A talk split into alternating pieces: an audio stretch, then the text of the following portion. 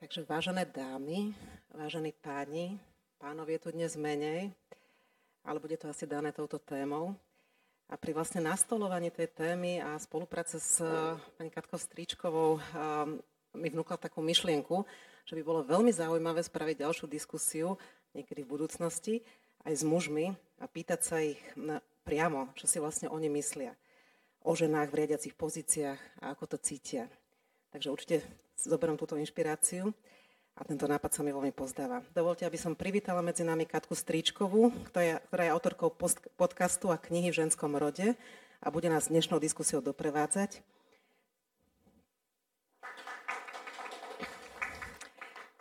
Sme veľmi radi, že sa Katka podujala na túto úlohu, pretože má dlhoročné skúsenosti s vedením rozhovorov a vedieť hovoriť o ženských témach, hovoriť o nich citlivo, a zároveň objektívne. To je veľké umenie. Takže som veľmi rada, že bude práve ona uh, tou taktovkou vlastne tejto, tejto diskusie.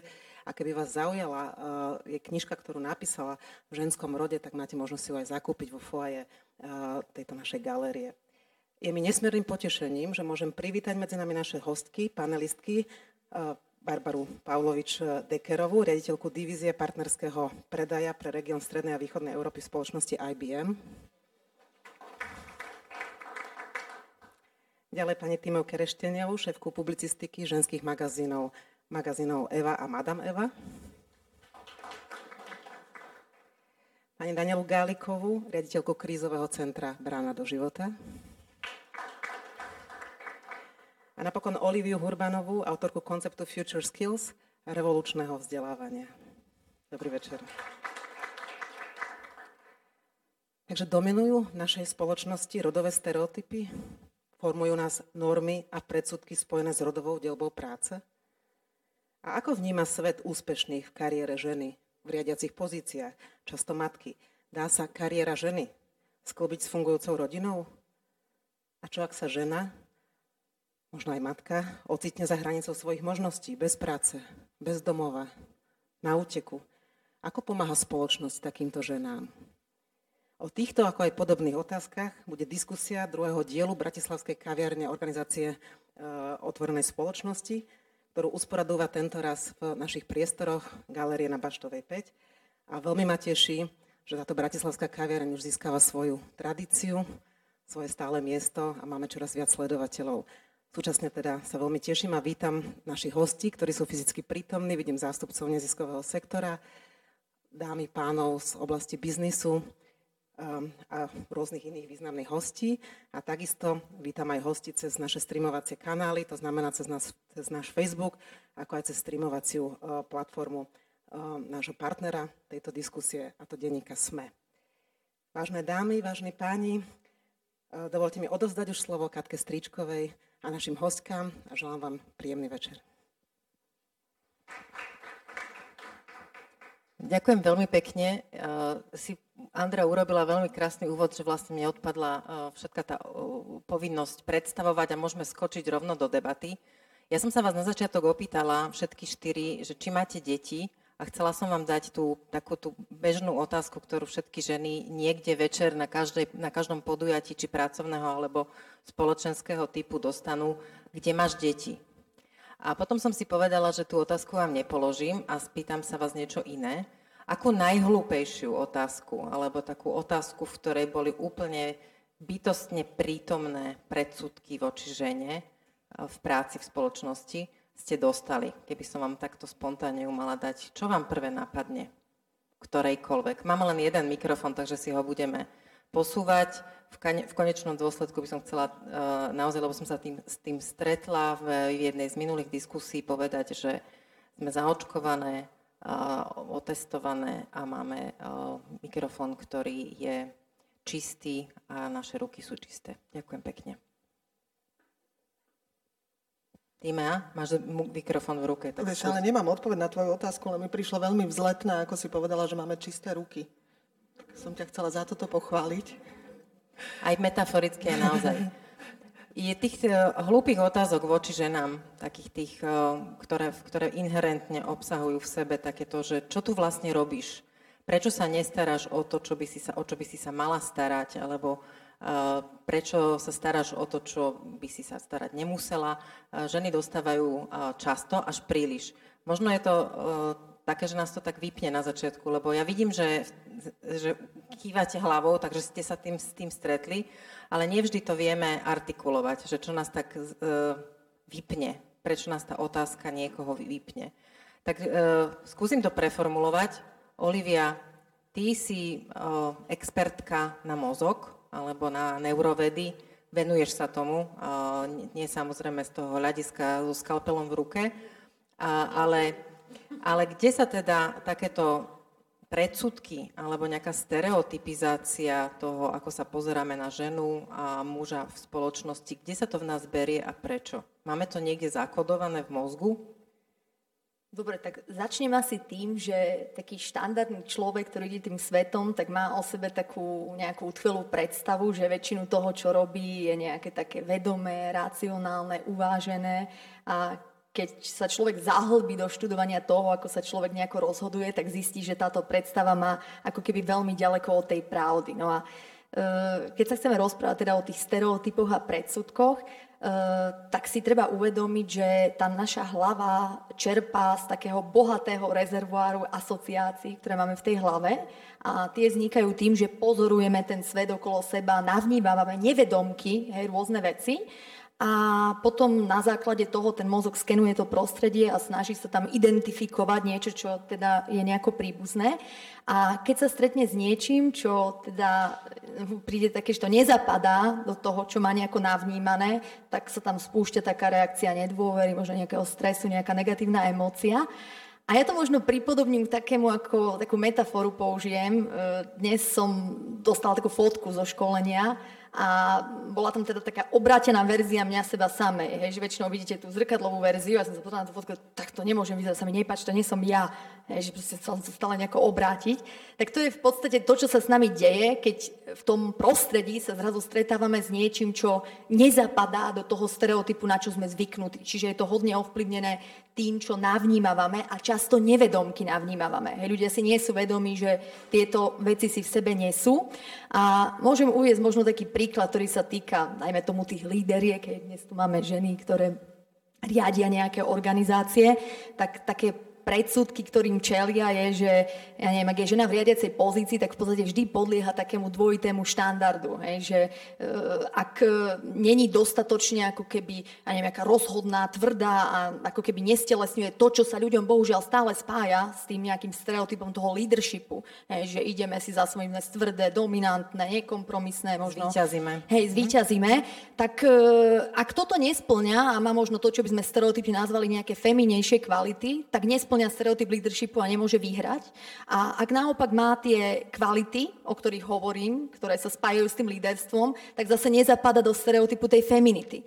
Čiže opäť nemôže vyhrať. Čiže to je napríklad to, s čím povedia možno dámy, že či sa s tým stretávajú, hej, ale že častokrát toto sú také mm, optiky, ale stále to berieme skrátka cez to, čo nejako navnímavame a je dôležité si to priznať a o tom vedieť. A ľudia si neradi priznávajú tieto veci. Hej. Že častokrát, aj keď sa rozprávam s profesionálmi, tak nechcú to vidieť, že to tak je. Teda. Tak asi vtedy by sme museli priznať, že v niečom nie sme dostatočne dobrí vzdelaní, alebo nemáme, uh, ako pred, predstava naša môže byť nesprávna. Ja musím povedať o moje vlastné predsudky pomenovať že ja som bola prekvapená, že sú tu medzi nami, že prišli muži. Hej, že to je také, ako že už sme takí prednastavení, že asi taká, takéto podujatie asi uh, pri, pri, priláka iba ženy, alebo teda predpokladáme, že nás budú pozerať uh, viac menej iba ženy. Čiže uh, aj to je niečo také, čo my predpokladáme, lebo sme na to zvyknutí. Uh, otázka je, že či sa vieme o tejto téme baviť tak, aby sme uh, ľudí neodstrašovali, lebo moja skúsenosť je, že ako náhle spomeniete slovo diskriminácia, feminizmus, predsudky, ambiciozná žena, a okamžite vlastne uh, už sú ľudia takí ako v takom napätí.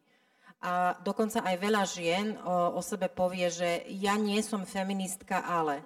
Alebo ja podporujem ženy, ale. Čiže uh, ja som prišla s takým konceptom, a teraz to je moja ďalšia otázka, že prestaneme používať slovo feminizmus alebo feministka a budeme o sebe hovoriť, že to je normálne. A začneme tých druhých, ktorým to normálne nepripadá, označovať nejakým iným slovom. A nebudeme sa my vymedzovať, že my ideme teda bojovať za práva žien alebo za to, aby sme boli rovnoprávne, lebo mňa osobne teda už žiadny boj nebaví. Hambíte sa, bojíte sa, alebo sa nebojíte. A teraz úplne, úplne otvorene.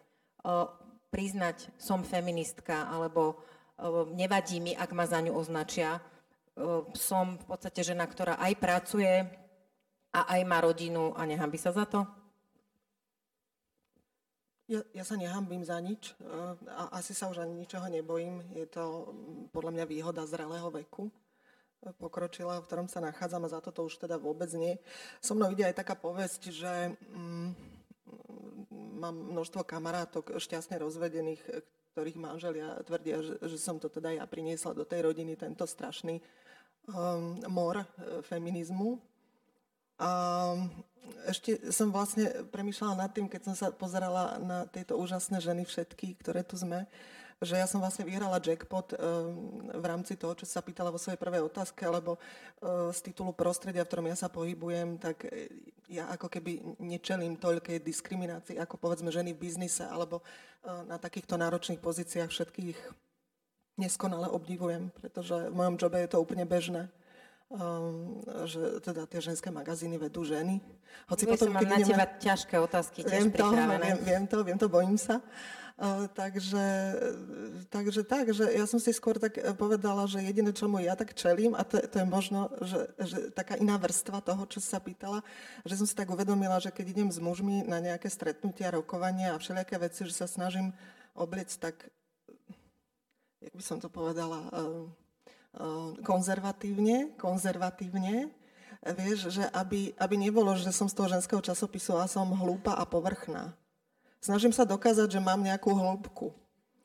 Tam určite dojdeme, pretože toto Takže je tiež tak. jedna otázka, ktorú som mala pripravenú ohľadom mozgu a toho nášho predpokladu, ktorý si ten mozog urobí na základe vizuálu. Čo na druhej strane zase ja, ja s tým pracujem v jednej zo svojich e, rolí, ktorú mám, takže ja to neodsudzujem, ale hovorím, že to je. Vráťme sa ale ešte k, tej, k tomu feminizmu, lebo to ma naozaj zaujíma. Olivia, ty robíš trošku také... Hej, mm, ja sa priznám, že tie nálepky u každého človeka spúšťajú nejaké iné asociácie a sú ľudia, u ktorých spustia výrazne negatívne veci. Takže ja sa radšej označujem, že som humanista ako feminista. Vnímam to proste, mám v úcte živé bytosti, a nielen ľudí, ale aj, aj, aj iné živé bytosti, čiže nesnažím sa to nejako E, oklieštenie vnímať. A v podstate aj celé to, čo sa snažíme robiť vzdelávanie, áno, ženy boli dlhé roky a tisíce rokov e, potláčané a naozaj ako keby tie práva žien neboli také, aké by mali byť, ale zároveň e, si uvedomujem, že je tu množstvo iných skupín, ktoré sú diskriminované dramatickým spôsobom. A v rámci tých žien je diskriminácia na základe sľadu, na základe veku a na základe rôznych iných vecí. A nielen pre ženy, aj u mužov. Hej, nižší muži majú problém v líderských pozíciách a podobne. Čiže tá diskriminácia je všade naprieč celou spoločnosťou a snažím sa to vnímať v takom možno širšom meritku. Hej. Čiže či sa hámbim za to, že som feministka? Alebo či máš s tým slovom nejaký, nejakú spojenú asociáciu, ktorá ti vyvoláva také v tebe, také, že radšej akože poviem, že nie som?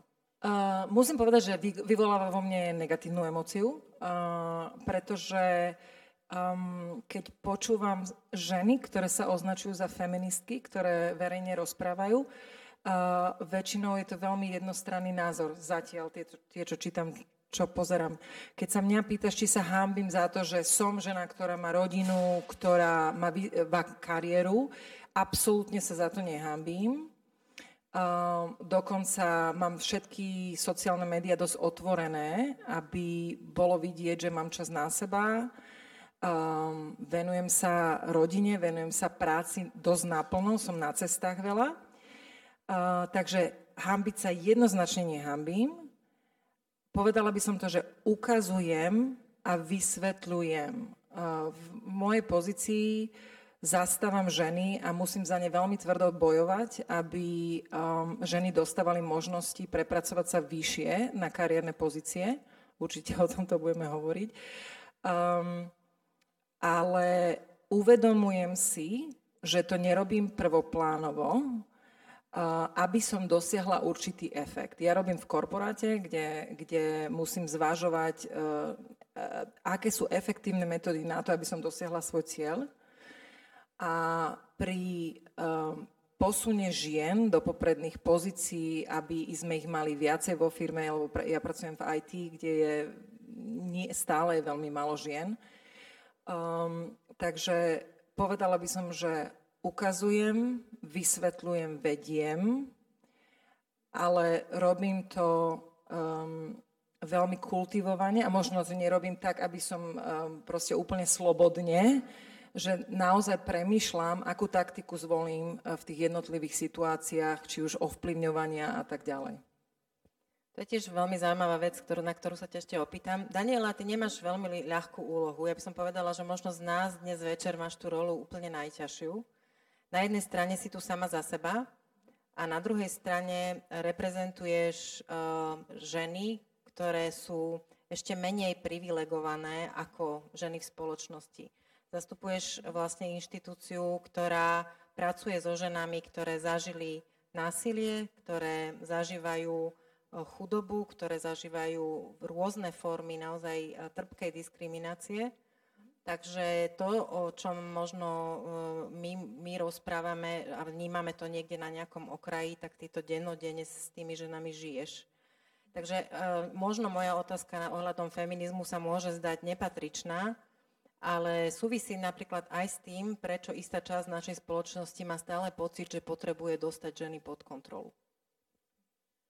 Ak sa teda vrátim, že ak, aký pre mňa má význam slovo feminizmus, tak myslím si, že pre všetkých z nás je dôležité to, že vôbec, že tá téma bola vola kedy dávno otvorená, znamená, že bola úspešná, lebo tu dneska sedíme a môžeme sa o tom rozprávať.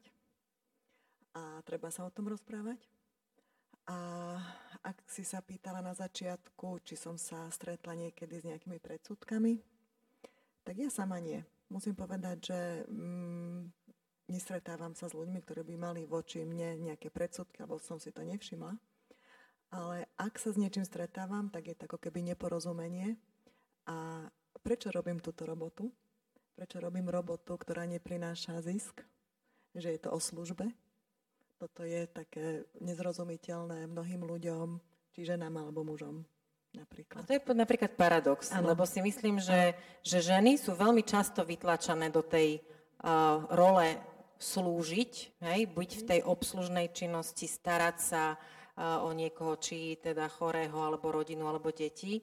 A to, keď ženy chcú mať moc a peniaze, tak tam sa nám hneď e, a mnohým tým, ktorí tú moc a peniaze majú, sa tam otvárajú, teda tie spúšťajú všetky tie gombiky e, ohrozenia, že kde sa ona pchá a čo ona robí. Hej, ale napriek teda E, tomu, že stretávame sa naozaj v, v práci so ženami, ktoré majú rôzne životné príbehy a nie sú ľahké, tak vnímame spolu s kolegyňami z, taký, taký zvláštny efekt toho, toho, že čo všetko sa očakáva od ženy, čo všetko musí zvládnuť. Um, a je to taká um, niekedy s celou tou spoločnosťou taký ten zvláštny efekt tej, tej reality show, že čaká sa, že koľko tá žena zvládne, hej, alebo že teraz jej niekto povie, ako to má robiť. Napríklad. Že no to, to, sú... toto, toto sú napríklad situácie, ktoré sú ťažké, lebo uh, my poznáme, poznáme situácie um, žien, kde ona naozaj nespravila žiadnu chybu v, a z rôznych príčin ten život má ťažký a ako je vlastne nastavená tá spoločnosť na to, aby dokázala systémovo riešiť takéto situácie. Tak toto sú tie naše každodenné výzvy. No to, to že e, žene pomôcť e, je riešiť situáciu, to, je, toho, to menej zaujíma tú spoločnosť. Čas spoločnosti rada kontroluje, a rozhoduje za ženu, alebo bych to chcela tak ako udržať rozhodovanie za ženu, ale, ale vlastne čo príde to B, to tam už moc nie je. Páči sa.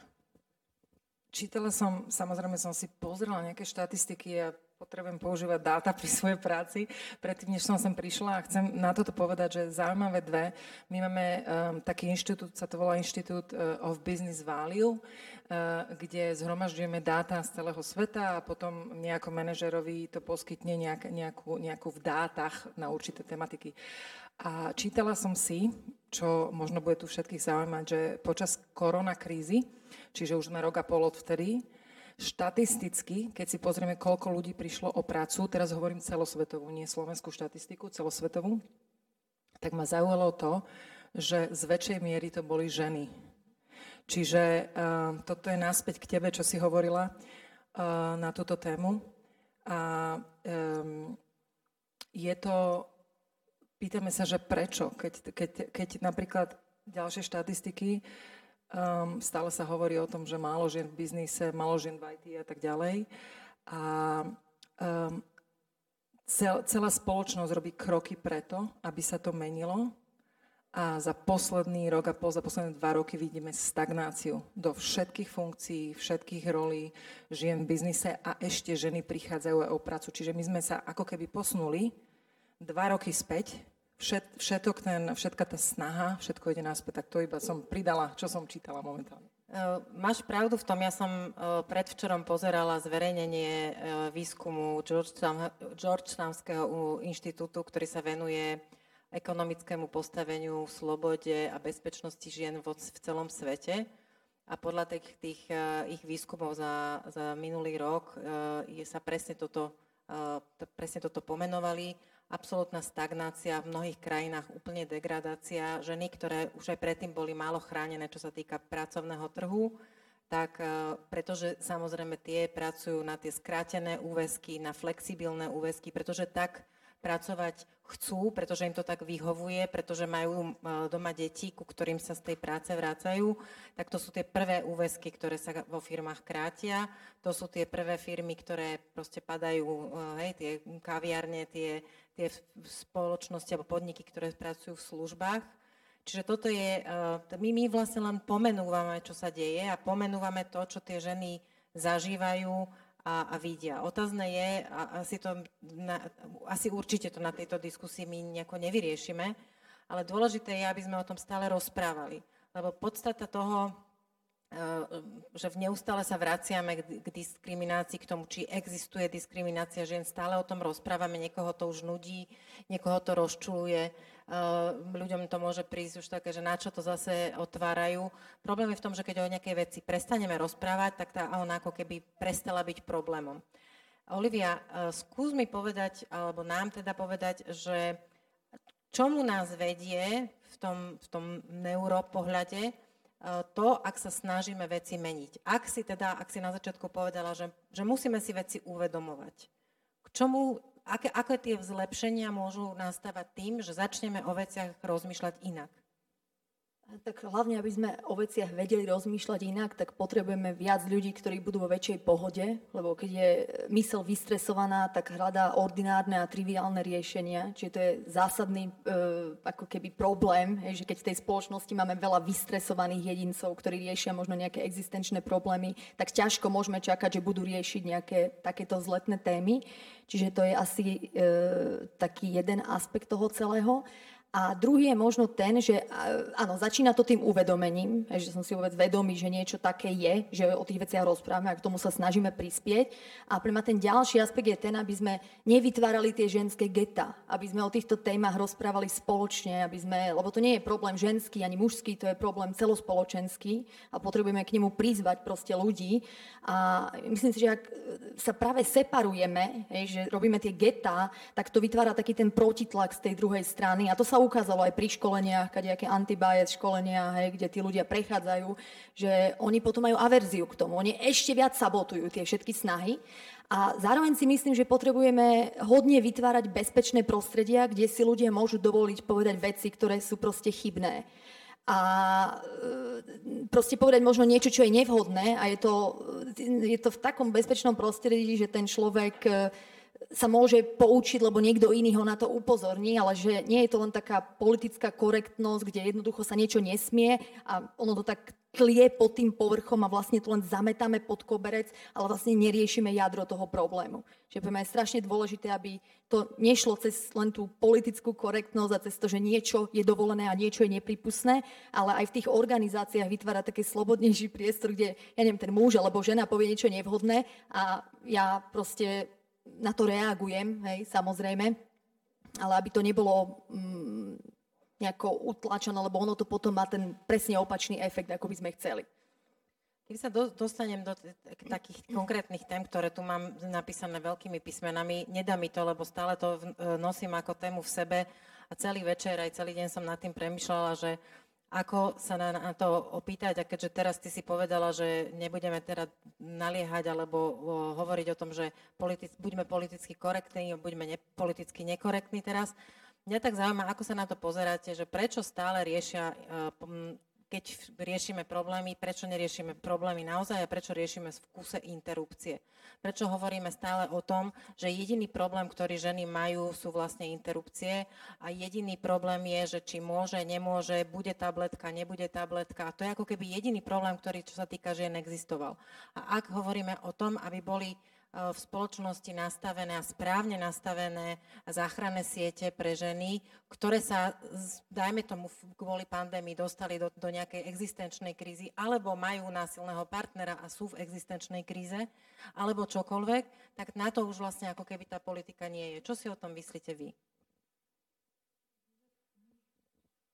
Napríklad je cítiť, že mm, my napríklad cítime veľkú solidaritu verejnosti sme v podstate dennodenne vystavení, v, že nám ľudia telefonujú, e, firmy telefonujú, čo, čo potrebujeme, ako nám vedia pomôcť. Čo je zaujímavé, že necítime nejaké systémové zmeny. E, o tých e, je cítiť a pritom tie, tie, to, čo treba, aby, aby ženy, rodiny, matky mohli, mohli fungovať lepšie, sú vlastne úplne známe fakty roky. A na to ako keby spoločnosť nevie, systémovo nevie na to zareagovať, keď už povieme o obyč- obyčajné škôlky, dostatok miest v materských škôlkach, na to, aby žena mohla ísť do práce a mohla sa realizovať. A to už nemusíme hovoriť len o tom, že chce si budovať kariéru, ale možno chce byť sebestačná finančne a na to potrebuje vchodiť do práce, ale vlastne vybaviť si materskú škôlku začína byť eh, akoby celkom, celkom No rieši sa to dva roky dopredu, niekedy ešte dieťa je v jasliach, keď ano. už matka a otec Hej. rozmýšľajú nad tým, že Takže, kde ho zapíšu um, do škôlky. Samozrejme, že o tomto sa nerozpráva, tak vždy sa rozpráva o nejakých e, politických témach, ktoré, ktoré možno prinášajú nejaké politické body, ale neriešia vlastne ten každodenný život, ktorý by mal prispievať systémovo k zlepšeniu. Barbara? Nikto z nás tu není v politike zaangažovaný, čiže môžeme len kritizovať v tomto prípade. Mne, mne ide naozaj uh, o váš názor z hľadiska toho, čo žijeme. Samozrejme. Hej? Ja chcem povedať, prvú vec, čo chcem povedať, že myslím si, že spoločnosť, keď chce niečo dosiahnuť, a to sú témy ďalej od, e, od interrupcií a tak ďalej. Čiže sú tam dôležité témy, ktoré treba rozoberať. Treba, aby sa pridával ziskový a neziskový sektor, čiže nie len na náš parlament, ale aj všetky firmy, ktoré v tejto spoločnosti fungujú, či sú to malé, stredné alebo veľké firmy. Ja som z veľkej firmy a jednoznačne uh, toto sú témy, ktoré musíme, pretože my musíme doplňať to, čo chýba štá, e, štátom čo štát neposkytuje, my to musíme našim zamestnancom, aby sme boli atraktívny zamestnávateľ ponúkať. Čiže toto sú, podľa mňa toto je, má byť na agende úplne všetkých, nie len politikov. A jednoznačne môj osobný názor je, že um, samozrejme, že sa to skresluje na určité jednoduché body, ktoré, pre ktoré si buď za alebo proti a drajvujú určitú politickú agendu, ale súhlasím absolútne s tým, že vieme pomenovať teraz 10 vecí, ktoré by bolo dôležitejšie riešiť v tomto momente. Takže môj osobný názor je, že poprvé to nie sú len naši politici, ktorých sme si zvolili, a, ale sme to všetci my, ktorí toto môžeme ovplyvňovať e, ziskovo, v ziskovom alebo neziskovom sektore. A po druhé, sú dôležitejšie témy, súhlasím s tebou.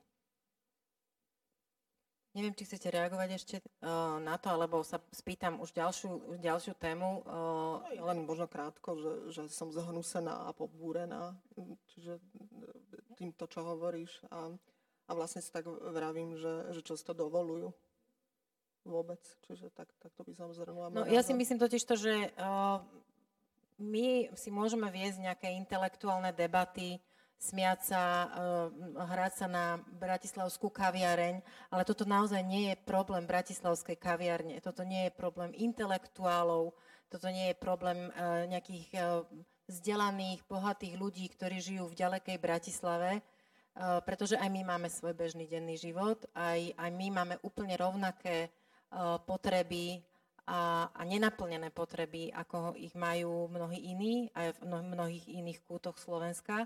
A tie ženy v iných kútoch Slovenska sa majú e, ešte horšie, pretože oni naozaj majú menej príležitostí a, ak teda žena má ísť do práce a byť sebestačná, presne takto som chcela povedať, že to nejde iba o, tom, že, o to, že všetky ženy chcú mať kariéru, a všetky ženy chcú byť riaditeľky, alebo každá chce byť ministerka, premiérka alebo prezidentka. To ide o, ide o to, že vlastne chcete mať na to, aby ste vedeli dieťaťu zaplatiť krúžok chcete, aby vaše dieťa išlo na školské predstavenie, um, alebo jednoducho potrebujete kúpiť knihy z Nemčiny, lebo tá, tá škola uh, vám povedala, že potrebujete poslať 25 eur. A uh, to, to nie je niečo, kde máte na výber. To, to, je, to je niečo, kde to, to musíte urobiť.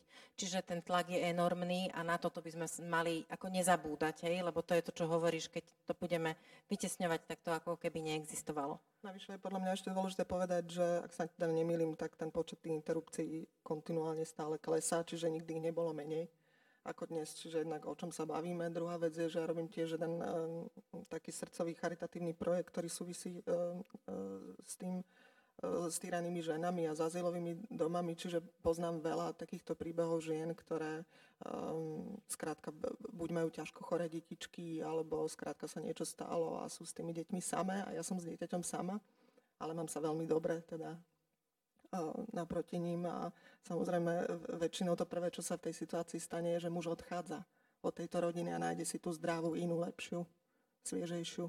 Takže napríklad aj to je tu. Áno, to je jedna z vecí, e, ktoré som tiež v rámci svojho podcastu rozoberala so ženami, ktoré majú nejakým spôsobom deti, ktoré sú znevýhodnené alebo, alebo teda choré, nevyliečiteľne choré, že, že sociálny status tej rodiny dramaticky klesá, pretože jeden z tých rodičov buď osamie, a, alebo teda sa musí starať o, o to chore dieťa tak, že je to 24-hodinová starostlivosť a vlastne tieto rodiny ako keby pre náš e, zvyšok spoločnosti prestali existovať a takmer nikto sa o ne nezaujíma.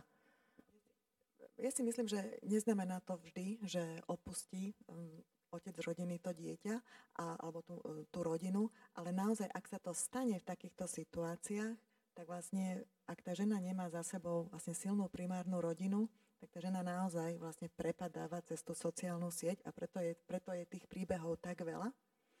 A, a, a, a toto je vlastne ten problém, že tá sociálna sieť vlastne stále nie je funkčná a že, že, mm, že to hádžu buď na neziskový sektor, ktorý to má vlastne celé, celé zasanovať, čo je nereálne. A, a mm, Uvažujeme potom o tom, že musí sa nájsť nejaký donor, alebo teda nejaká uvedomela spoločnosť, súkromná, veľká, ale zase aj ten neziskový sektor sa často ocitá v tej role prosebníka. Takže to sú vlastne ľudia, ktorí v tom neziskovom sektore pracujú, ktorí žijú tiež sami svoje vlastné rodinné životy. Je v tom neziskovom sektore prevažne pracujú ženy, ktoré v podstate doma má svoju rodinu a v neziskovom sektore má takéto príbehy, kde sa snaží vlastne uh, zháňať peniaze, robiť ten fundraising a to vyhorenie takýchto žien, takýchto ľudí, mentálne, psychické vyhorenie, to je proste, to sú bežné, bežné javy, že, že vlastne nemôže tá žena sanovať aj svoj bežný život a ešte aj tú svoju prácu, aby sme sa nebavili len o tom, uh, o biznise, ale aj do toho biznisu chcem ísť teraz. Chcem sa vás opýtať na takúto vec. Uh, myslíte si, že ak žena dostane sa do nejakej pozície je to preto, lebo uh, má talent, alebo preto, že uh, je na seba tri, trikrát taká tvrdá?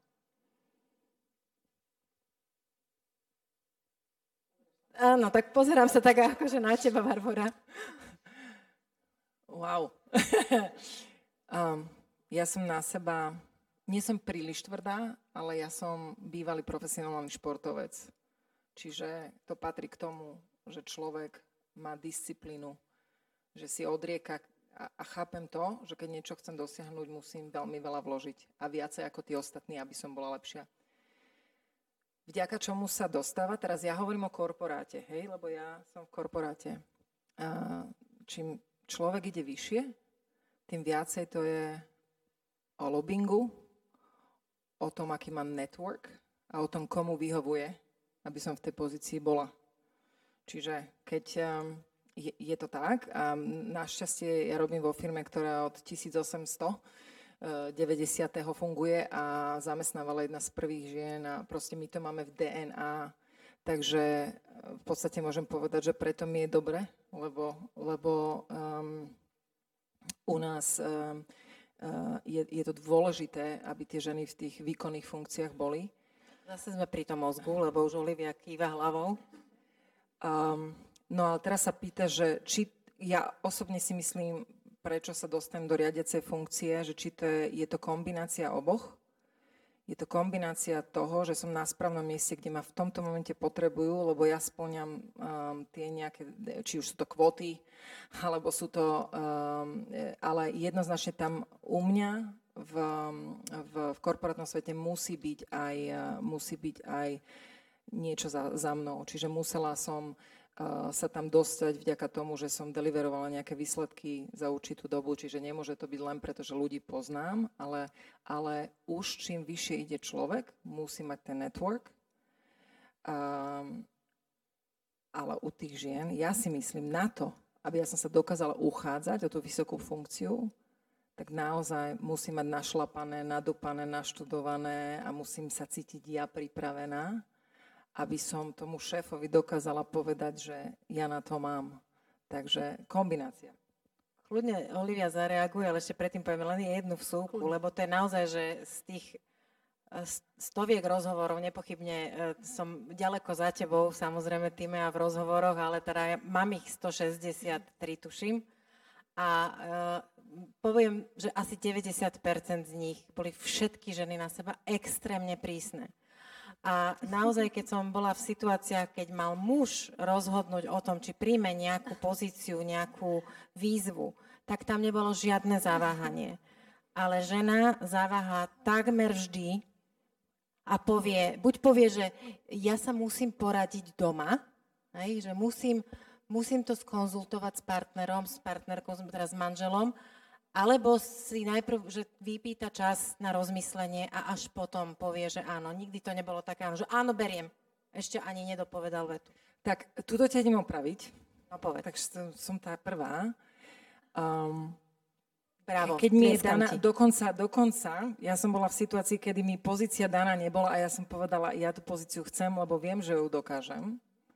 Nedostala som ju. a, to je druhá vec. Ale, ale vedela si sa postaviť za seba, hej? Ale ja som si dokonca vypýtala, takže, takže áno.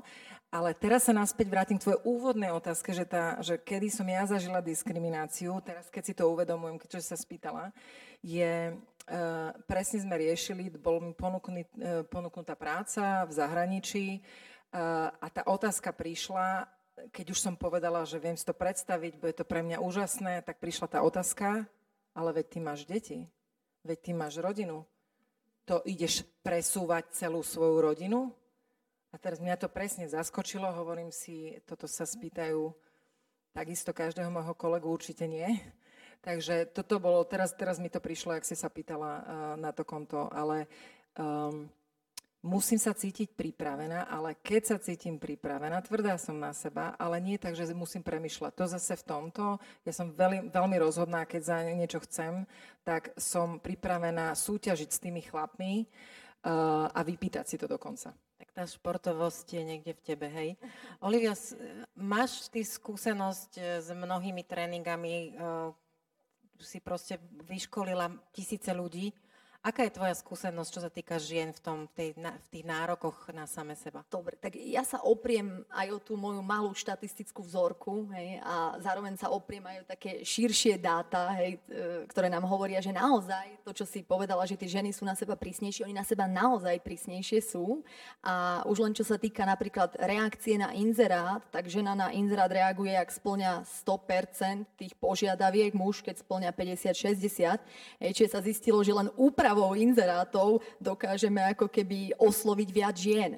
Hej, čiže áno, ženy sú na seba prísnejšie a potom, e, kde im môže ako keby ten talent, vzdelanie a všetko nedostačovať, je tam, kde ako keby nezapadajú do stereotypu e, tej oblasti. Čiže napríklad v tých informačných technológiách, vo nejakej oblasti financí, ktoré sú ako keby stereotypne vnímané ako e, mužské. A ak tam zapadnú, tak často tam vidíme takú internú segregáciu, že tie ženy sú šéfky PR, HR, hej, ale hej, komunikácie, čiže opäť také vlastne tie stereotypne ženské roly. Ja na toto budem reagovať jednou vecou. Neviem, či ste si to vyvšimli a ja si to naozaj tiež uvedomujem až cez to moje podcastovanie a hlavne cez to, keď som začala podcasty prepisovať do textových rozhovorov. A, a Barbara, ty si to použila. Neviem, či ste to zaznamenali. Povedala si, ja som bývalý športovec. Použila si mužský rod. A toto je niečo, čo je ale ne, neskonalé, ako keby prítomné takéto vytesňovanie istých ženských rolí a stretávam sa s tým často u odborníčok. Naposledy mi to povedala jedna lekárka, ktorá takmer celý čas rozprávala o tom, že ona je lekár. Ak si uh, budeme stále rozprávať o sebe ako ženy, ja som právnik, ja som chirurg, ja som neviem čo, tak aj my inherentne máme v tej hlave, že sa vlastne ako keby nevieme stotožniť s tou rolou, že tá právnička, predsedkynia súdu, prezidentka republiky, premiérka, môže byť predsa žena. A to je možno aj to, že to asi ty nám povieš možno viac, ako fungujú algoritmy vo vyhľadávaní, umelá inteligencia, len Google, ja som to určite čítala v, v súvislosti pred dvoma rokmi, keď som prvýkrát čítala knihu Neviditeľné ženy, ktorú teda veľmi odporúčam, už je v slovenskom preklade. A čítala som ju v origináli, tak Criado Perez vtedy aj hovorila o tom, že ako často tá umelá inteligencia na Google, keď si dáte proste slovičko v angličtine lawyer a dáte si vyhľadávať obrázky, tak v x percentách, 90, neviem, koľko vám vidú mužské obrázky. Čiže ak hľadáte z fotobanky niekoho, tak ten obrázok vám jednoducho ponúkne muža. Ako keby tým právnikom nemohla byť žena. Prečo to takto funguje? Položila si mi asi 10 otázok v tej Áno, viem, prepačte, som sa rozohnila. Um, najprv sa vyjadrím, že dúfam, že mi všetci rozumejú. Uh, od svojich 17 rokov um, 90% svojho času hovorím po anglicky a troška, troška uh, moje vyjadrovanie je, že v podstate už uh, svoj dospelý život prekladám z angličtiny do slovenčiny, čiže aj toto, športovec, business uh, person, by som povedala, asi nie žena, to máš pravdu. Um, môže byť aj tým, ale Poďme k tej umelej inteligencii. Um, žila som najprv bez umelej inteligencii. Áno, uh, proste to je tu historicky. Ja sa pamätám, ja som um, profesionálne pôsobila v Španielsku a v Španielsku som aj chodila do, do školy, popri tom učiť sa španielsky a sú tam určité, uh, určité typy prác, ktoré nemajú ekvivalent v ženskom rode. Mm-hmm. Ako napríklad sa mi zdá, že ich, keď si to pamätám e, správne, som sa nad tým zamýšľala vtedy, automechanik. Hej, čiže aut, oni pre, dneska sa stále predpokladá, že automechanička v Španielsku neexistuje, kdežto určite už dneska existuje. Hej? Takže e, stále to kulturálne tam je, to, čo ty hovoríš. No a teraz prejdeme k umelej inteligencii. Umelá inteligencia je iba taká dobrá, ako ju naučíš. E, vlastne umelá inteligencia je o tom, že treba tie algoritmy stále upravovať na základe toho, čo sa učím. A keď, niekde, keď, keď, keď sa nedáva feedback na to, že proste uh, zadala som do Google toto a ukazuje mi stále muža, no tak to bude do nekonečna ukazovať. Um, preto, e, teraz keď to spomínaš, je to veľmi dôležité. Um, naša firma tiež sa zaoberá umelou inteligenciou a toto je veľmi dôležitý faktor v tom, um, ako odstraňovať, a bolo mi to povedané, bias sa povie skreslenie, skreslovanie, uh, pretože moderné firmy, dneska veľké, samozrejme nehovoríme o malých firmách, používajú um, používajú umelú inteligenciu na jednak príjmacie pohovory, zhodnoťovanie eh, CVčiek a tak ďalej. Presne preto to chcú, chcú vylúčiť ten subjektívny faktor, eh, aby sa naozaj pozeralo na to, že či ten človek má dané schopnosti zodpovedajúce a či by potenciálne bol uh, správny.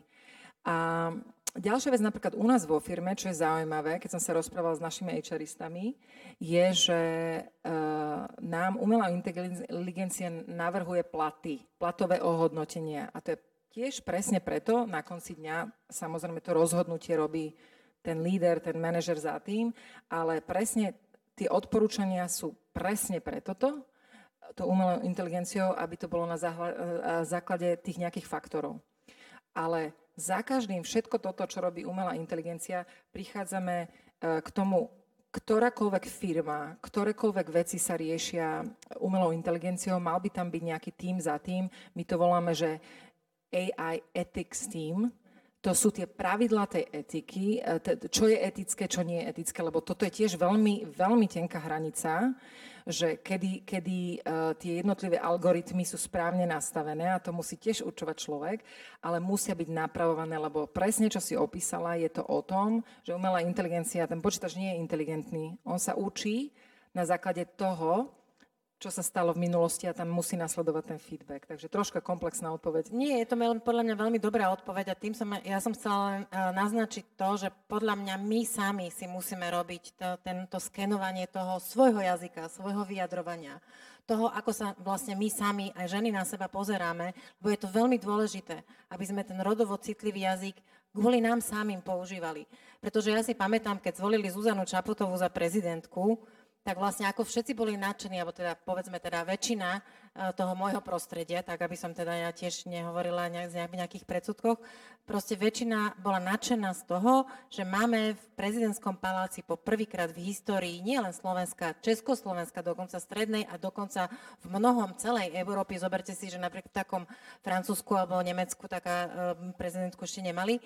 A, a že konečne vidíme ženu a môžeme teda dievčatám ukázať, že pribudla ďalšia z pozícií na tom pracovnom trhu, o ktoré sa môžu dievčatá uchádzať. Teraz mám takú tému, ktorá s tým zanlivo súvislí, teda zanlivo nesúvisí, ale priamo súvisí a pozerám sa na tým a na teba. Ženské časopisy. Existujú ženské témy, alebo to existuje niečo, čo uh, ten, ten náš počítač v hlave, keď poviem, že žena, ženský časopis, Aké predsudky nám nabehnú do hlavy? O čom ženy rady čítajú? Celulitída, hej. Botox. 10 znakov, že je vám neverný. Dieta, dieta. Jak som mohla vôbec zabudnúť? Asi, no, asi toto sú tie veci, ale vo, vo všeobecnosti um, tak ako to varenie, že vzťahy, móda. A teraz budem veľmi prísna.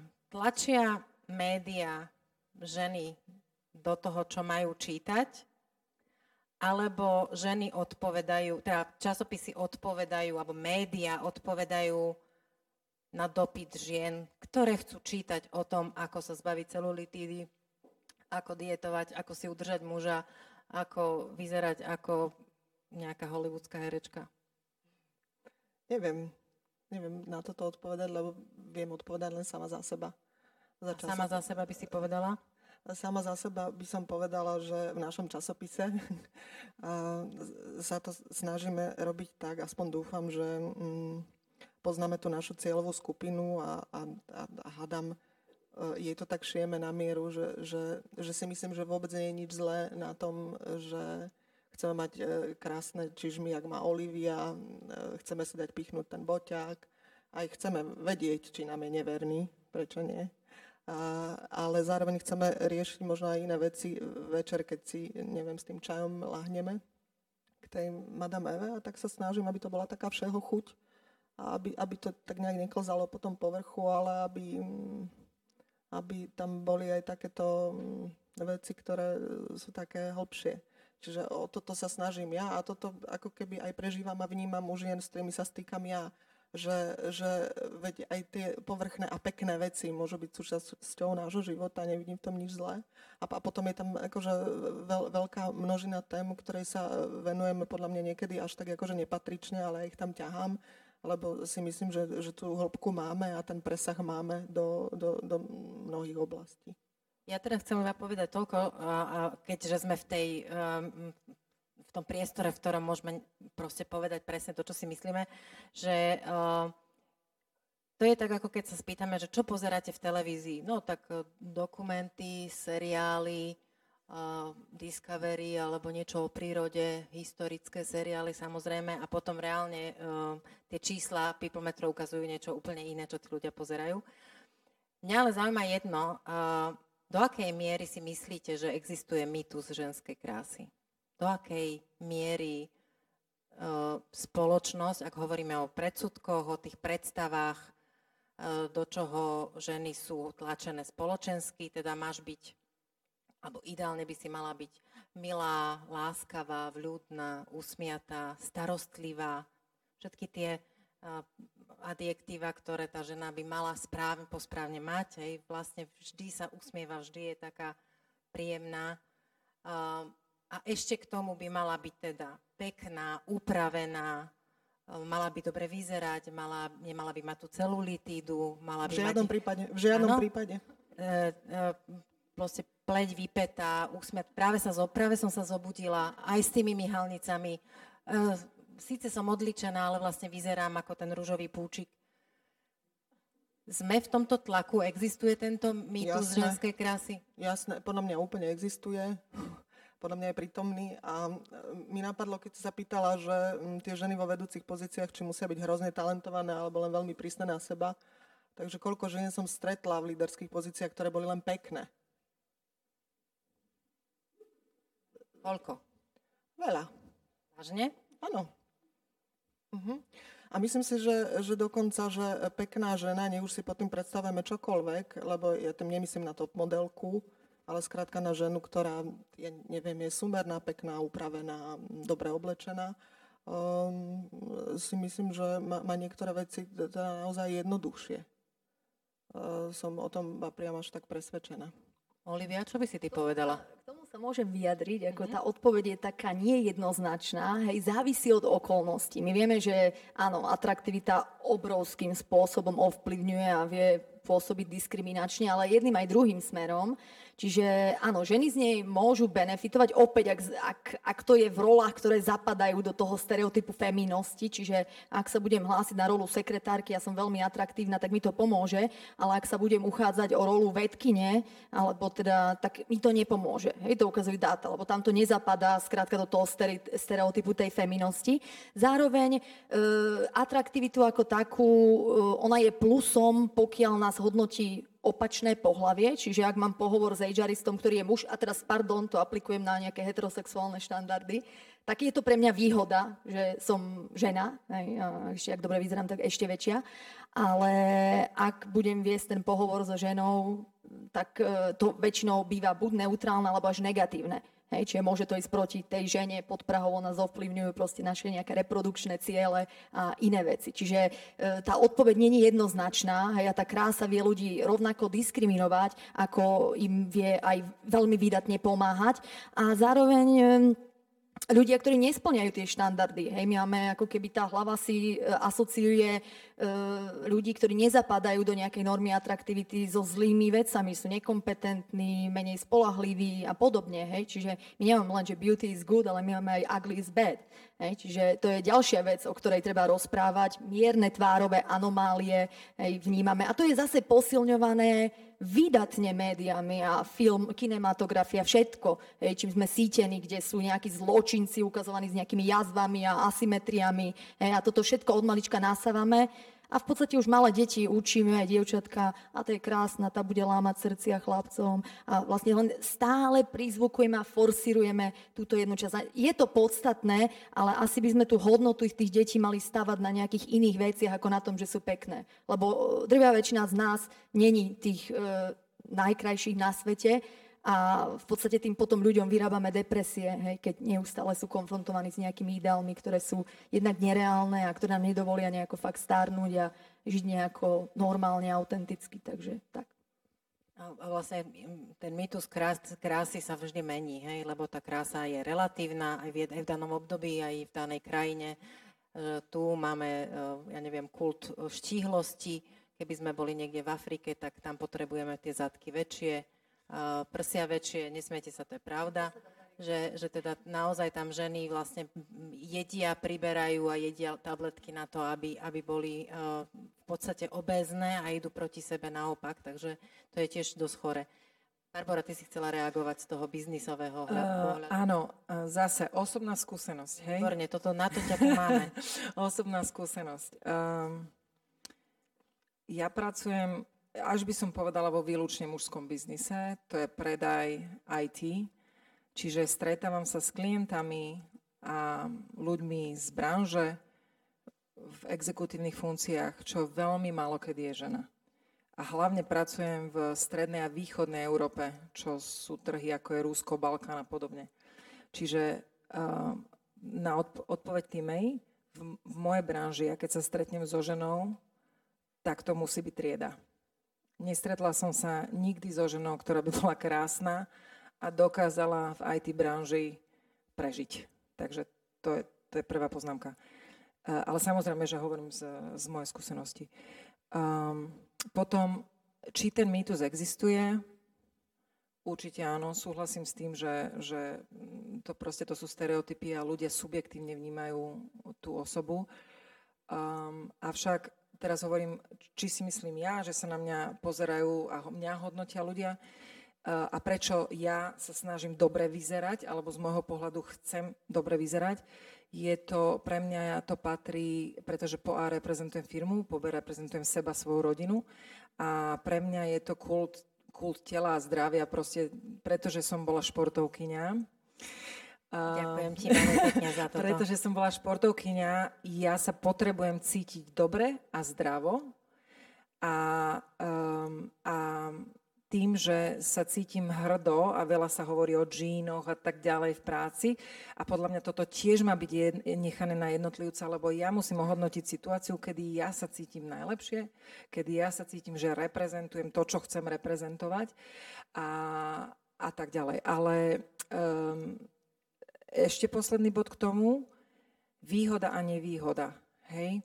Um, jednania, teraz hovorím s klientami, um, častokrát sa mi stane, že hlavne na Balkáne, v Rusku a tak ďalej, že nie som partnerom pre môjho klienta na diskusiu. Proste ma zhodnotí, pri, um, teraz čakal, že príde nejaký Pavlovič, Pavlovič a teraz tam sedím ja. A, takže v tomto prípade ja to berem skôr ako nevýhodu, ako výhodu. Um, a trvá mi dosť dlho, aby som túto bariéru a túto mentálne nastavenie hlavne tých, tohto východného bloku, kde tá žena v, tej, v jednotlivých týchto um, odvetviach nie je niečo, čo očakávajú, že s vami bude rokovať za stolom a za, vo, pri večeri a tak ďalej. Takže ja to považujem za tú nevýhodu v, v mojej branži a v mojej pozícii. Stále čakajú, že naleješ tú kávu alebo začneš robiť poznámky. A ja si dám to víno. No, ja, ja, ja som sa nedávno e, nahrávala podcast e, a teraz to tak, takto poviem, ako mne bola predstavená, e, s manželkou nobelistu Kipa Torna. Pričom manželka nobelistu Kipa Torna je 25 rokov pôsobí v, v, vo vede, má za sebou proste ona skvelú kariéru, ale e, často čeli teda tomu, tomu, že ju takto predstavia a ona mi rozprávala, že bez, bežne sa jej teda stávalo, že prišla na stretnutie, kde s, s kolegami vedcami, ktorí už aj poznajú, ale z tých stretnutí treba robiť zápis. Čiže prvé bolo, že kto bude robiť poznámky a vždy to padlo na ňu, automaticky. Ano, že, že si ju proste vyhliadli, že ona bude tá, ktorá urobí uh, ten zápis, lebo však niekto to urobiť musí. Uh, zaujíma ma jedna taká téma, ktorá trošku súvisí s tým, čo ja robím v jednej z mojich rolí, teda tej um, poradkyne v oblasti etikety protokolu. Žena a muž v biznise a v spoločnosti. A do akej miery si myslíte, že sme do, došli do nejakej hranice, kedy sa údajne muži boja uh, prejaviť zdvorilosť voči, voči žene, aby ich teda žena neoz, ne, neobvinila, teda, že, že sú uh, tierni, že ju obťažujú. Uh, sme, sme nejako, niečo sme narušili tým, že sme pomenovali takto sa so mnou nerozprávaj, alebo nechytaj ma za zadok, lebo naozaj to nie je vtipné, hoci som maskerka? chcela povedať, že pokiaľ tá zdvorilosť není nie po zadku, tak ja nemám pocit, že by muži boli nejako menej zdvorili, alebo že sme tým nejako poškodili niečomu. Takže nie. Nemajú ja si sa, myslím, že sa bať. tieto veci treba pomenovávať hej, a proste to je jediná cesta, ako si možno druhá strana uvedomí, že niektoré veci môžeme prežívať možno vo vnútri nejako citlivejšie, ako sa navonok zdá. Hej. Takže. Um, žila som 9 rokov v Spojených štátoch amerických a tam toto je obrovský problém. To hovorím, takže toto zase bude troška kultúrna, eh, kultúrálne si myslím. Um, Amerika dospela do takého štádia, kde v podstate už neviem, čo je korektné, čo je nekorektné, uh, pretože tam sa nám strácajú tie fakty a už sa hľadí len na to, aby každá, každá práve že minorita alebo skupina, e, nehľadí sa na to, že čo je povedané, ale proste, že na to majú právo a je to pravda a um, sexuálne obťažovanie na pracovisku a tak ďalej súvisí aj s ich uh, legálnym systémom, pretože tam je strašne veľa súdov a tak ďalej. Čiže uh, ľudia aj v korporátnom prostredí v Amerike a tak ďalej si dávajú extrémny pozor a toto, čo opisuješ, ja prisudzujem, keď si to popísala, tak to je presne, keď ja idem, uh, som v, Spojen, uh, v Spojených štátoch a tam ten chlap ti ne, neotvorí ani dvere do reštaurácie, pretože mohlo by to byť považované, že mi nadbieha. Na Slovensku e, zase poviem B k tomu. Som na mítingoch, e, kde sa e, veľmi nekorektne vyjadrujú. Čiže ono to je, aký som vonku a na vonok, aby náhodou som nemal svetka. A tam sa naozaj podľa mňa americká spoločnosť dostala. Na Slovensku to tak nevnímam. Um, aspoň, aspoň ja to tak medzi kolegovcami a mojimi um, tým spolupracovníkmi nevnímam takto, že by tu niekto mal z toho nejaký hemung, že, že, že čo je vhodné a čo je nevhodné. Dokonca až by som povedala, že som mala tie opačné skúsenosti. Išla som to teraz povedať, že ak teda hovoríme, sme naspäť pri, proste pri mozgu a pri výchove a pri tom, čo vlastne vidíme od malička, keď eh, niektorým mužom príde vtipné eh, komentovať nohy, dĺžku sukne, eh, prsia alebo čokoľvek pri žene eh, a príde im to ako, že však to je normálne, tak to je ten opak to je toho amerického. Čo by ste vy ako ženy povedali same za seba? Čo je pre vás za čiaru a čo je ešte OK? Naozaj každá, keby ste mi to mali pomenovať, že čo vám Začnem, muž... Áno, keď máš mikrofón. Čo ti muž môže povedať, cudzí muž, kolega, kdokoľvek, čo je v poriadku a také, čo v poriadku jednoducho nepo, ne, nepovažuješ? Um, u mňa to ide o to, aký máme vzťah nastavený, hej? Lebo... Uh, Povedzme, že je to neznámy muž alebo kolega, nezná, ktorého proste stretávaš uh, na tak, chodbe. Tak povedz príklad, že či, a ja ti poviem, či je to OK, alebo či to nie je Lebo um, ja som na toto uh, veľmi striktná, poviem ti prečo, kedy, kedy určím jasne tú hranicu, takmer vždy, pretože ja som dlhodobo na Slovensku v našej firme pôsobila a mal som tisíce ľudí, ktorým som bola šéfka. Dneska, dneska už to tak nie lebo pôsobím na inom trhu a tak ďalej, ale ja som si bola veľmi vedoma toho, že ja som vnímaná ľuďmi, či už som vo výťahu alebo v kantíne, ako niekto, na ktorého sa všetci, ktorého všetci sledujú a veľmi som túto funkciu brala zodpovedne v tom, že musím jasne zadávať tón, čo je OK a čo nie je OK. Čiže ja toto mám na každodennom poriadku, stále dneska, že ja som práve že tá, ktorá uh, akým spôsobom, akým tónom po, pozdravia um, kolegovci, kolegyne a tak ďalej, tak to adresujem okamžite, alebo sú nevhodné poznámky, malé small talk, to, vo, to voláme, že, že proste ty dneska kam ideš po robote a tak ďalej, tak toto adresujem hneď či už sa to týka mojej osoby, alebo sa to týka všetkých práci, pretože to je mojou zodpovednosťou. Takže ja som na toto špeciálne citlivá, ja mám ten strop nastavený kvôli tomu, že musím zadávať ten tón. Ja sa tam chystám, pretože to súvisí s tým, s tou témou, ktorú chcem uh, posunúť, uh, keď tí muži tie hranice prekročia úplne.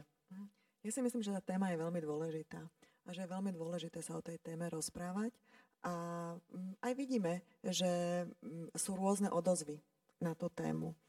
A mm, dôležité je, že tá diskusia prebieha a dôležité je, že ju vlastne všetci vnímame. A tým pádom sa troška aj mení ten spôsob toho správania.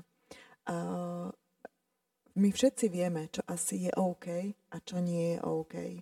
A všetci poznáme vtipy, všetci poznáme porekadlá, príslovia ktoré v tejto krajine, v tejto kotline roky, stáročia proste fungujú. A, a naozaj za posledné roky tá diskusia tu je. My keď sme napríklad začali v roku 2001 vôbec túto tému otvárať, tak to bola téma, ktorá bola často ironizovaná, čo už v dnešnej dobe si málo, málo kto dovolí. V dnešnej dobe možno je skôr, sa to obracia presne tak, že čo si môžu tí muži dovoliť a čo si nemôžu dovoliť. Mm, myslím si, že mm, akoby základy slušného a korektného správania sú všetkým jasné. Že my všetci to máme nastavené veľ, v, uh, a, a je dôležité o tom, o tom hovoriť. A zrejme sa to bude roky vyjasňovať, upravovať, ale pre mňa je dôležité, že tá téma tu je. A to môže prispieť naozaj tomu, že aj voči tomu násiliu je tá spoločnosť, alebo začne byť to, tá spoločnosť voči, vo, voči tomu citlivá. To som chcela uh, ja nadviazať teda na, tie, uh, na, na to, že niektorí muži, nehovorím všetci, uh, bagatelizujú a relativizujú. Ty si to nepochopila, ja som to tak nemyslel, čo si taká, neviem, vzťahovačná a takáto bagatelizácia vlastne vedie k tomu, že my v konečnom dôsledku potom ako spoločnosť veľmi relativizujeme násilie. A na to, kde v skutočnosti už potom ten muž naozaj agresívne reaguje voči žene a predpokladáme, že niečo urobila, vyprovokovala ho, zle sa obliekla, nemala sa tak na ňo pozerať, prečo mu odvrkla. Vždy nájdeme ten dôvod, prečo tá vina padne e, najprv na ženu.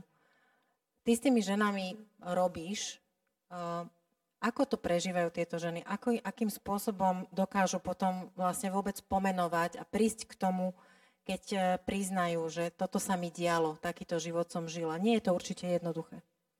Ono je to veľmi ťažké, lebo to násilie v partnerských vzťahoch sa väčšinou teda deje e, naozaj v um, ukryté byte v domácnostiach a častokrát sú to, mm, sú to partnery, ktorých verejnosť, známi, rodina môžu, môžu považovať za neagresívnych, dokonca za veľmi obľúbených, dokonca za šarmantných.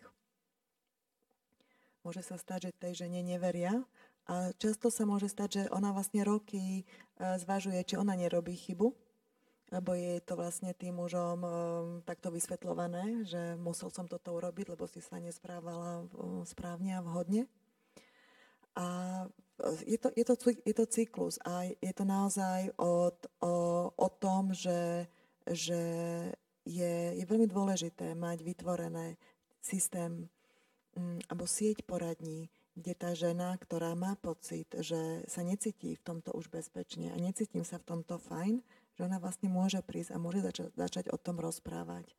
A, a zaujímavé sú aj, sú aj mm, ich skúsenosti, keď to vlastne opisujú svojim rodinám, a svojim známym, kde vlastne napríklad, tiež to hovorím, vytrhávam len určité, určité čriepky, hej, ale napríklad častokrát sú to odpovede, že ale je ti fajn, on dobre zarába, um, aký by si mala život bez neho. Hej, že, že vlastne... Um, že vydrž?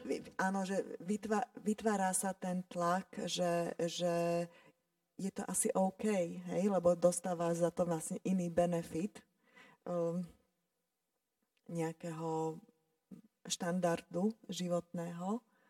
A, um, ale toto je, a tu, tu sa vlastne znova vraciam späť na ten začiatok, že ak tá žena, je dôležité, aby žena mala prácu, a nehovorím len o kariére, ale prácu, a mala, mala možnosť sa byť finančne samostatná, lebo vtedy sa jej vlastne robia oveľa ľahšie tie rozhodnutia, lebo nemusí riešiť len tú emocionálnu záležitosť, ale vie, vie že má za sebou takú tú tú praktickú časť toho, tej časti odchodu. Nezávislosť. Hej? Lebo nezávislá viem byť aj vo vzťahu a viem mať kvalitný vzťah. A toto sú, toto sú témy, ktoré sa vlastne tu stále okolo toho točia. A toto je stále to, čo hovoríme, že ten systém je v tomto vlastne veľmi slabý a veľmi nedostatočný, tá podpora tých žien. Lebo ak tá žena napríklad a znova sa vraciam späť na začiatok len k jednému čriepku a chce ísť späť do roboty a nevie si nájsť škôlku a, a vybaviť si škôlku znamená niekoľkomesačná zále, niekoľkomesačná záležitosť. Tak toto sú všetko veľk, akoby veľké problémy. Krátka, mm, že tie škôlky sú od do napríklad, že ona má dlhšiu pracovnú dobu a on povie, že partner povie, že nevie, nejdem vyzdvihnúť. Nie. Proste tam je veľa tém, na, čo, čo, čo tá žena musí, musí vedieť v tom danom momente vyriešiť a o to je vlastne zraniteľnejšia. Často sa hovorí, že to násilie sa zvykne stupňovať a vyeskalovať práve v situáciách, keď tá žena je, začne byť viac závislá na tom mužovi, aj napríklad finančne závislá. Hej, lebo vlastne si dovolujem, dovolujem, lebo ma nemôžem, nemôžem urobiť nemám inú možnosť, musím to vydržať. Rozumiem, že tá ekonomická nezávislosť ženy je veľmi veľký problém, pretože v tej situácii, keď nemám kam odísť, azylových domov alebo nejakých takých centier, kde môže, kam môže tá žena odísť, nie je dostatok, sieť je ako v podstate neexistujúca, tak nemám na výber a vlastne musí vydržať, musia to vydržať deti netreba zabúdať na to, že vlastne tam nám vyrastá vlastne traumatizujúca, traumatizovaná pardon, generácia, kde sme znovu pri mozgu. Sú to deti, ženy a muži, budúci ženy a muži, ktorí sú niečoho svetkom a čo im príde normálne. Vyrastajú v nejakom modeli, v nejakom vzorci, na ktorý sú navyknutí a nie každý sa tomu vie vzoprieť a vlastne nezopakovať to. Na, na záver dnešnej debaty som si pripravila takú tému, ktorá samozrejme by mohla byť samostatnou témou. Vidím, že už ste tak akože stuhli všetky, ale je to taká tiež asi nie jednoduchá kontroverzná téma, sú to, sú to kvóty. Sú to kvóty, pretože mi to príde ako taká dobrá debata na to, aby sme trošku prebrali aj to internetové publikum, ktoré ne, neprišlo, nemohlo, a, ale sleduje, alebo bude sledovať záznam, a, a, a, aby ich to trošku nakoplo premyšľať a možno o, debatovať s tou obrazovkou, na ktorú sa dívajú a možno sa aj nahnevať, spriečiť, neviem čokoľvek, pretože dôležité je pre mňa je, aby sme mali tie emócie, pretože len to nás e, vlastne vedie k tomu, aby sme niečo urobili. Kvóty. E, ja, keď som sa priznám za seba, ja som kedysi, keď niek niekto povedal, že kvóty, mňa to urazilo. Ja to bola prvá moja, ja som mala 25, 6, 7, 8 a vždy som bola, že no tak ja by som sa akože hambila, aby mne niekto dal pozíciu, že nejaké kvóty a však ja som šikovná, ja si to sama, e, všetko si to sama zvládnem, ja si, žiadna diskriminácia neexistuje, ja to zvládnem sama, len s tým, čo môžem. Potom som sa ocitla v situácii, kde sa ma spýtali na to, ako budem ja svoju pozíciu zvládať e, s dvojročným synom, ktorého som vychovávala sama a zrazu som zistila, že ma to tak šokovalo, že ma to vyplo. Normálne som nevedela zareagovať v tej situácii, nevedela som vôbec, čo mám tomu človeku v tej výberovej komisii povedať. Zostala som úplne v šoku. A tým chcem povedať, že uh, sú, my musíme nájsť nejaké nástroje na to, ako riešiť tieto situácie. Jedným z tých nástrojov sú kvóty, alebo sú spomínané. Otázne je, že či si myslíte, že uh, niečo riešia, alebo ženy urážajú, alebo sú proste nesystémové, alebo môžu byť dočasné. Niekto, niekto to nevolá kvóty, niekto to volá dočasné vyrovnávacie opatrenia aby to teda malo takú tú inú uh, emóciu v sebe. Myslíte si, že ženy potrebujú pozitívnu pomoc na to, aby sa vedeli zamestnávať? Alebo potrebujeme iba ten systém podporný, ktorý sú teda škôlky, škôlky, jasle, osvietení zamestnávateľia, čo ale teda roky nemáme, hoci o tom vieme, čiže nevieme, že či vlastne to vieme vyriešiť.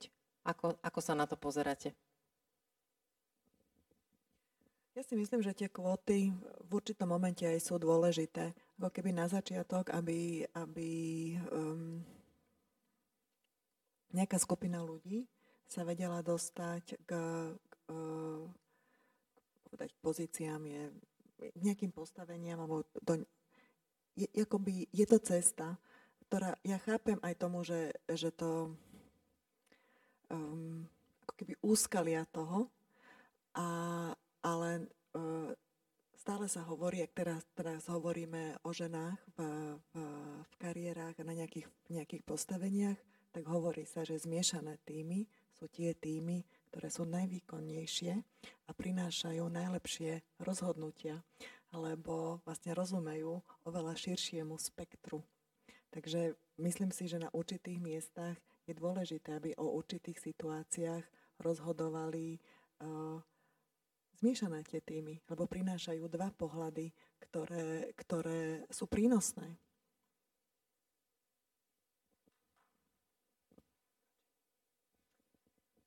Teraz rozmýšľala som si, robila poznámky a teraz neviem, kde začať. Dobre, tak e, na toto tiež nie som nejaký odborník a neviem úplne, aké sú tie efekty týchto Stačí opatrení. Sama za seba, ale sa poviem to, to nejako, že čo si o tom myslím.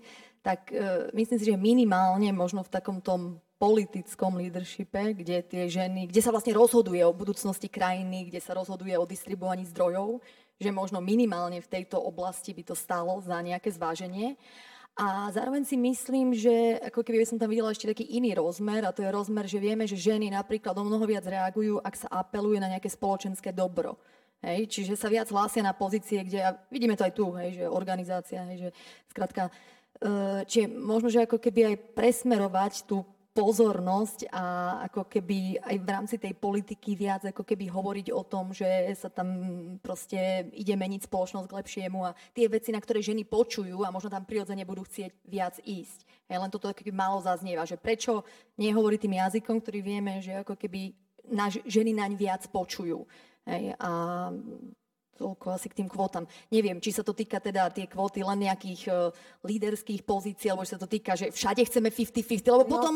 Otázne je, hej, že ako sa na to pozeráš. To lebo potom sa môžeme pýtať, že opatrovateľ môže byť diskriminovaný. Hej, že keď chce byť opatrovateľ v Rakúsku, tak ho diskriminujú. Hej, že do akej miery chceme potom sa rozprávať tiež o tej rovnosti. Hej, že možno muži zápasia s rovnakým stereotypom, ak idú na nejakú rolu, ktoré nezapadá do toho stereotypu uh, maskulinity. Hej, a tiež asi, si... Dovolím si povedať, že asi to nie je také časté, ale rozumiem a príjmam. Barbara? Alebo ty ma? Podľa mňa kvóty sú super. Ja by som chcela vidieť vo všeobecnosti viac žien všade. Milujem mužov um, z celého srdca, ale myslím si, že je nás veľmi málo. A myslím si, že, že nám treba do nemoty nalievať veľa, veľa sebavedomia, lebo naše babičky a mamičky nás skrátka vychovali, nech sme na seba veľmi prísne, veľmi, veľmi. Čo teda za opäť vraciam k tvojej prapovodnej otázke, že aká prísna na seba musíš byť, aby si sa aby si si trúfla vôbec sa uchádzať o nejakú pozíciu, pretože ten podkvalifikovaný muž, ten nezaváha. To príde jak varietný umelec a odchádza vlastne s tou zmluvou aj v pohodičke. Um, ale možno, možno by som rada povedala e, na záver aj to, že pre mňa je rovnako dôležité ako kvóty a to, aby sme ženy ťahali hore, hoci mám obrovský e, obdiv voči každej, ktorá vkročí do tej arény, či už politické alebo iné, lebo to musí byť nenormálne náročné a priam až nevydržateľné. Podľa mňa je dôležité, aby sme si nalievali to sebavedomie aj navzájom my ženy. Um, toto mi veľmi chýba. Myslím si, že by sme mohli byť k sebe um, láskavejšie, um, vľúdnejšie a prajnejšie. Ako navzájom, myslíš? Navzájom, pretože aj toto je podľa mňa veľmi dôležité, aby sme sa tak navzájom ťahali. A keď už sme niekde, že vyššie, alebo aspoň v tom strede, alebo už úplne vysoko, tak je to extrémne dôležité, aby sme si my ženy dopriali, lebo my v sebe máme vštepenú tú olimpioničku, ktorá skrátka všetko to musí ako odsýpať a aj doma, aj v tej robote, aj tie decka, proste všetko. A No, je, tak si myslím, že, že nemusí, nemusí to byť úplne, že, že tá olimpijská disciplína, hej. Ani ten život, ani tá kariéra. Pre mňa je napríklad úplne OK, keď niekto bude nechtárka, ale zase keď chce e, skrátka robiť túto neskutočne ťažkú prácu, jak napríklad ju máte vy, tak e, je, je to super, že sa o ňu môže pokúsiť a myslím si, že všet, všetky by sme ju v tom mali podporiť. Kvóty. No ja sa k tomu musím vyjadriť, pretože kvóty sú všade okolo mňa. Um, je to výborný prostriedok, extrémne nebezpečný, keď zle začlenený alebo vybraný. Uh, napríklad som si po, napísala jednu štatistiku, že 80 um, enterprises alebo korporátnych firiem nemá to, aby ženy pokračovali, eh, aby napredovali do leadership pozícií ako, ako formálnu biznis zodpovednosť alebo prioritu. Čiže keď je takáto firma a nastolím kvoty, nastane obrovský problém, lebo všetci sa začnú búriť, tie ženy tu uráža a um, kolegovia mužskí si myslia, že tá žena to dostáva, pretože není nastavená tá pôda na to, aby sa takéto niečo mohlo odohrať. Čiže zase na druhej strane, keď sa urobia všetky tie kroky preto, aby vo firme ľudia chápali, že je to podstatné a hlavne potom tí muži, ktorí sú tá väčšina, chápu ten prínos tej ženy, tak vtedy kvóty sú veľmi dobrým nástrojom. Ja môžem povedať teraz napríklad, my zistíme, že na určitých špecifických technických pozíciách nemáme do žien. A dostala som kvóty.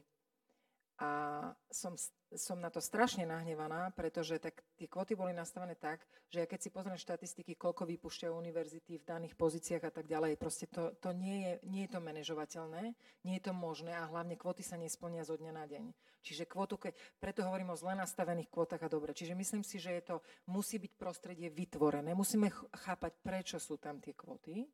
A, a, a jedna z tých príčin, keď ty si povedala, Tymia, že, že eh, čo ti chýba a že, že to je to ťahanie tých žien, tak keď ja sa mám vyjadriť, čo mne chýba, eh, je, je práca eh, s mužmi, lebo, lebo tí vedú túto spoločnosť, napríklad u nás na Slovensku, a, a tie firmy v tých korporátnych C-suite, ako to my, my nazývame.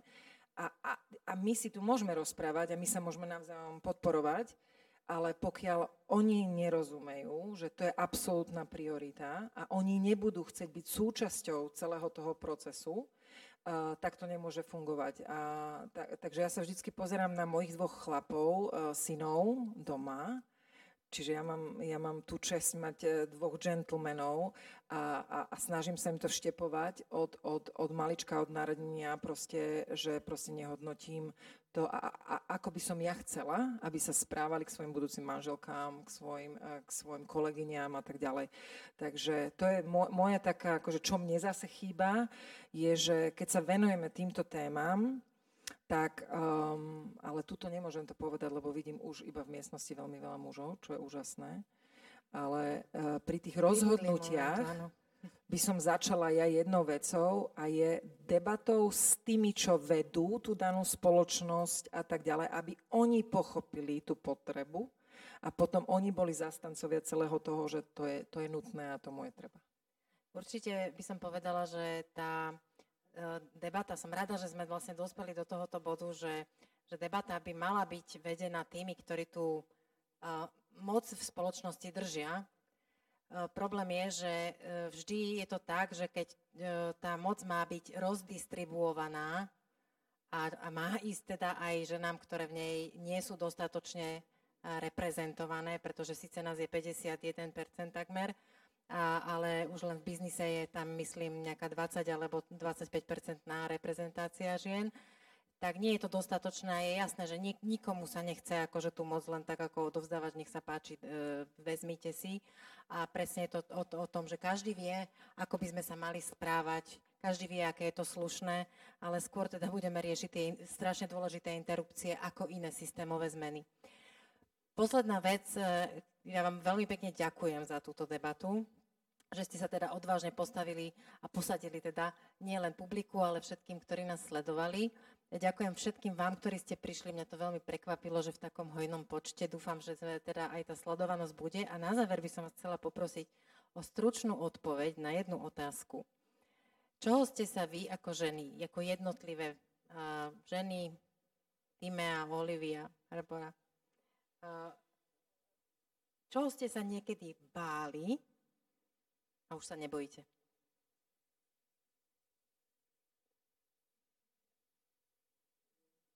No poď, poď, poď. Danielka bude prvá. Určite som teda akoby vyrasla z toho, že čo si bude kto o mne myslieť. Toto už, toto už mám úplne, úplne, je to, ide, ide to mimo mňa.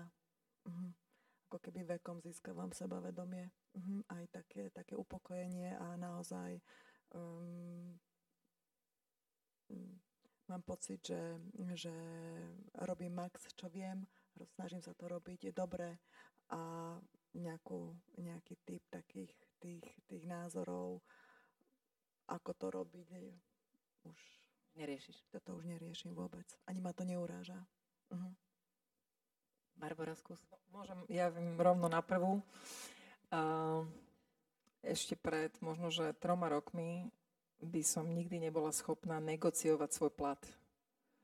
Mať diskusiu ohľadom, čoho som hodná zárobku, keď sa to týka peňazí. Dneska to sa veľmi dobre pripravíme, je to je to tvrdá biznis diskusia, takže toho sa už nebojím a podľa mňa to, to, toto odkaz pre, všetkým, pre, pre všetky ženy, ktoré nás počujú, lebo toto je špecifikum žien a ja som si to na sebe dlhé roky uvedomovala, že dokážem sa za seba postaviť takmer vo všetkom, ale nie v otázke platu.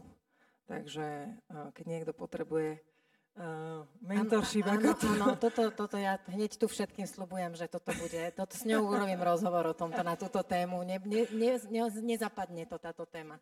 Ďakujem. Dobre, tak uh, to tu asi o mne nikto nevie, ale ja som dlhú dobu trpela sociofóbiou, takže vystupovať pred veľkými skupinami ľudí, takže som si vybrala fantastické povolanie. Tak to som sa možno naučila a potom ešte možno hovoriť pravdu v situáciách, keď som sa niekedy bála ozvať alebo mám paralizovali nejaké výroky z tých ľudí a nevedela som zasiahnuť, tak čím som staršia, tak som odvážnejšia. Neviem, či to je poklesom estrogénu, ale skrátka je to tak. Ja som sa bála všetkého, aj každej uzavierky, eh, aj, aj toho, či zvládnem ten život ako taký, či vychovám z dieťaťa zdravého a slušného človeka. Ehm, a tak sa ukazuje, že áno. Bála som sa, či som dosť šikovná, aby som písala, či mám písať knihy, či si to niekto bude čítať. A tak som sa nejak presvedčila, že to nejako ide. A bála som sa hovoriť nie, lebo som chcela veľmi tú harmóniu a aby ma všetci mali radi. A dnes už mi je to úplne jedno a hovorím veľa, veľa. Hovorím nie, je to veľmi oslobodzujúce. A v podstate sa to preklapa do druhého extrému, že už sa nebojím ničoho. A to je tiež, eh, to, to je tiež ako keby ten, ten, eh, ten zaujímavý pohľad na život. Takže tak. Ďakujem veľmi pekne. Tak prajem vám, aby ste v tej odvahy cítili v sebe stále dostatok a aby vás držala teda pri takom rozumnom uh, riskovaní, čo ho poviete alebo urobíte. Všetkým vám ešte raz veľmi pekne ďakujem, prajem pekný večer. Ešte, ak mi, ak mi dovolíte, tak na záver, akože dve také poznámky, za, mne to nedá, aby som trochu nezareagovala na to, čo tu odznelo, lebo teda je to, bolo to strašne inšpiratívne, bolo by to inšpiratívne ešte na dlhé, dlhé hodiny rozprávania na túto tému aj na iné témy. Um, keď sme sa bavili o tých kvótach, tak mi vlastne napadla pri tom tá myšlienka, že um, keď sa pýtali agearistov, že vlastne čo sú pre nich ako najvhodnejšie kandidátky do vedúcich pozícií, tak povedali matky s, matky s jedným dieťaťom. Čiže ja si myslím, že toto by mohla byť taká výzva, aby si toto uvedomenie, čo je možno asi to najdôležitejšie z toho celého, to uvedomenie, že kde tie ženy dneska sú a čo, čo vlastne dokážu priniesť tej spoločnosti, smerovalo práve k takémuto niečomu. A možno to ďalšie uvedomenie, a to sú naozaj aj, aj opäť dáta, ktoré súvisia práve s koronokrízou, eh, ktorú vlastne stále prežívame, tak sa ukázalo, že vlastne eh, v tých krajinách, kde boli ženy líderky a kde mali možnosť rozhodovať o týchto otázkach, tak boli oveľa úspešnejšie. Takže opäť je to dôkaz toho, že tie ženy vlastne v tých vedúcich pozíciách dokážu ozaj obstáť a obstáť teda možno častokrát ešte aj lepšie ako muži pri tomto porovnaní. Takže uh, dokonca mám pocit, že vlastne táto diskusia je, je dôkazom toho, koľko inšpirácia, podnetov a, a hlbokých myšlienok dokážu, dokážu ženy prinášať uh, na ten stôl a, a ponúkať.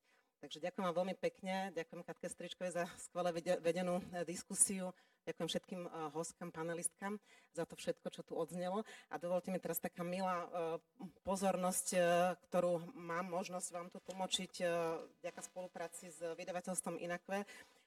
Sme dostali vlastne také knižné dary, ktoré by sme vlastne radi odozdali našim hostkám. Teraz neviem, či budem dostatočne obratná, aby som to takto zvládla sama, ale Dovolím si najskôr, ja, ja to tu mám také poznačované, neviem, či som ten výber, predvýber urobila dobrý a vhodný, ale teda sú to všetko, je to vydavateľstvo vlastne ženskej literatúry, veľmi krásne, takže uh, uh, toto je vlastne pred tým, nech sa páči. nech sa páči. Borka, nech sa ti páči a veľmi pekne vám uh, ďakujeme za vašu účasť a teším sa na ďalší diel Bratislavskej kaviarne. Pekný večer ešte.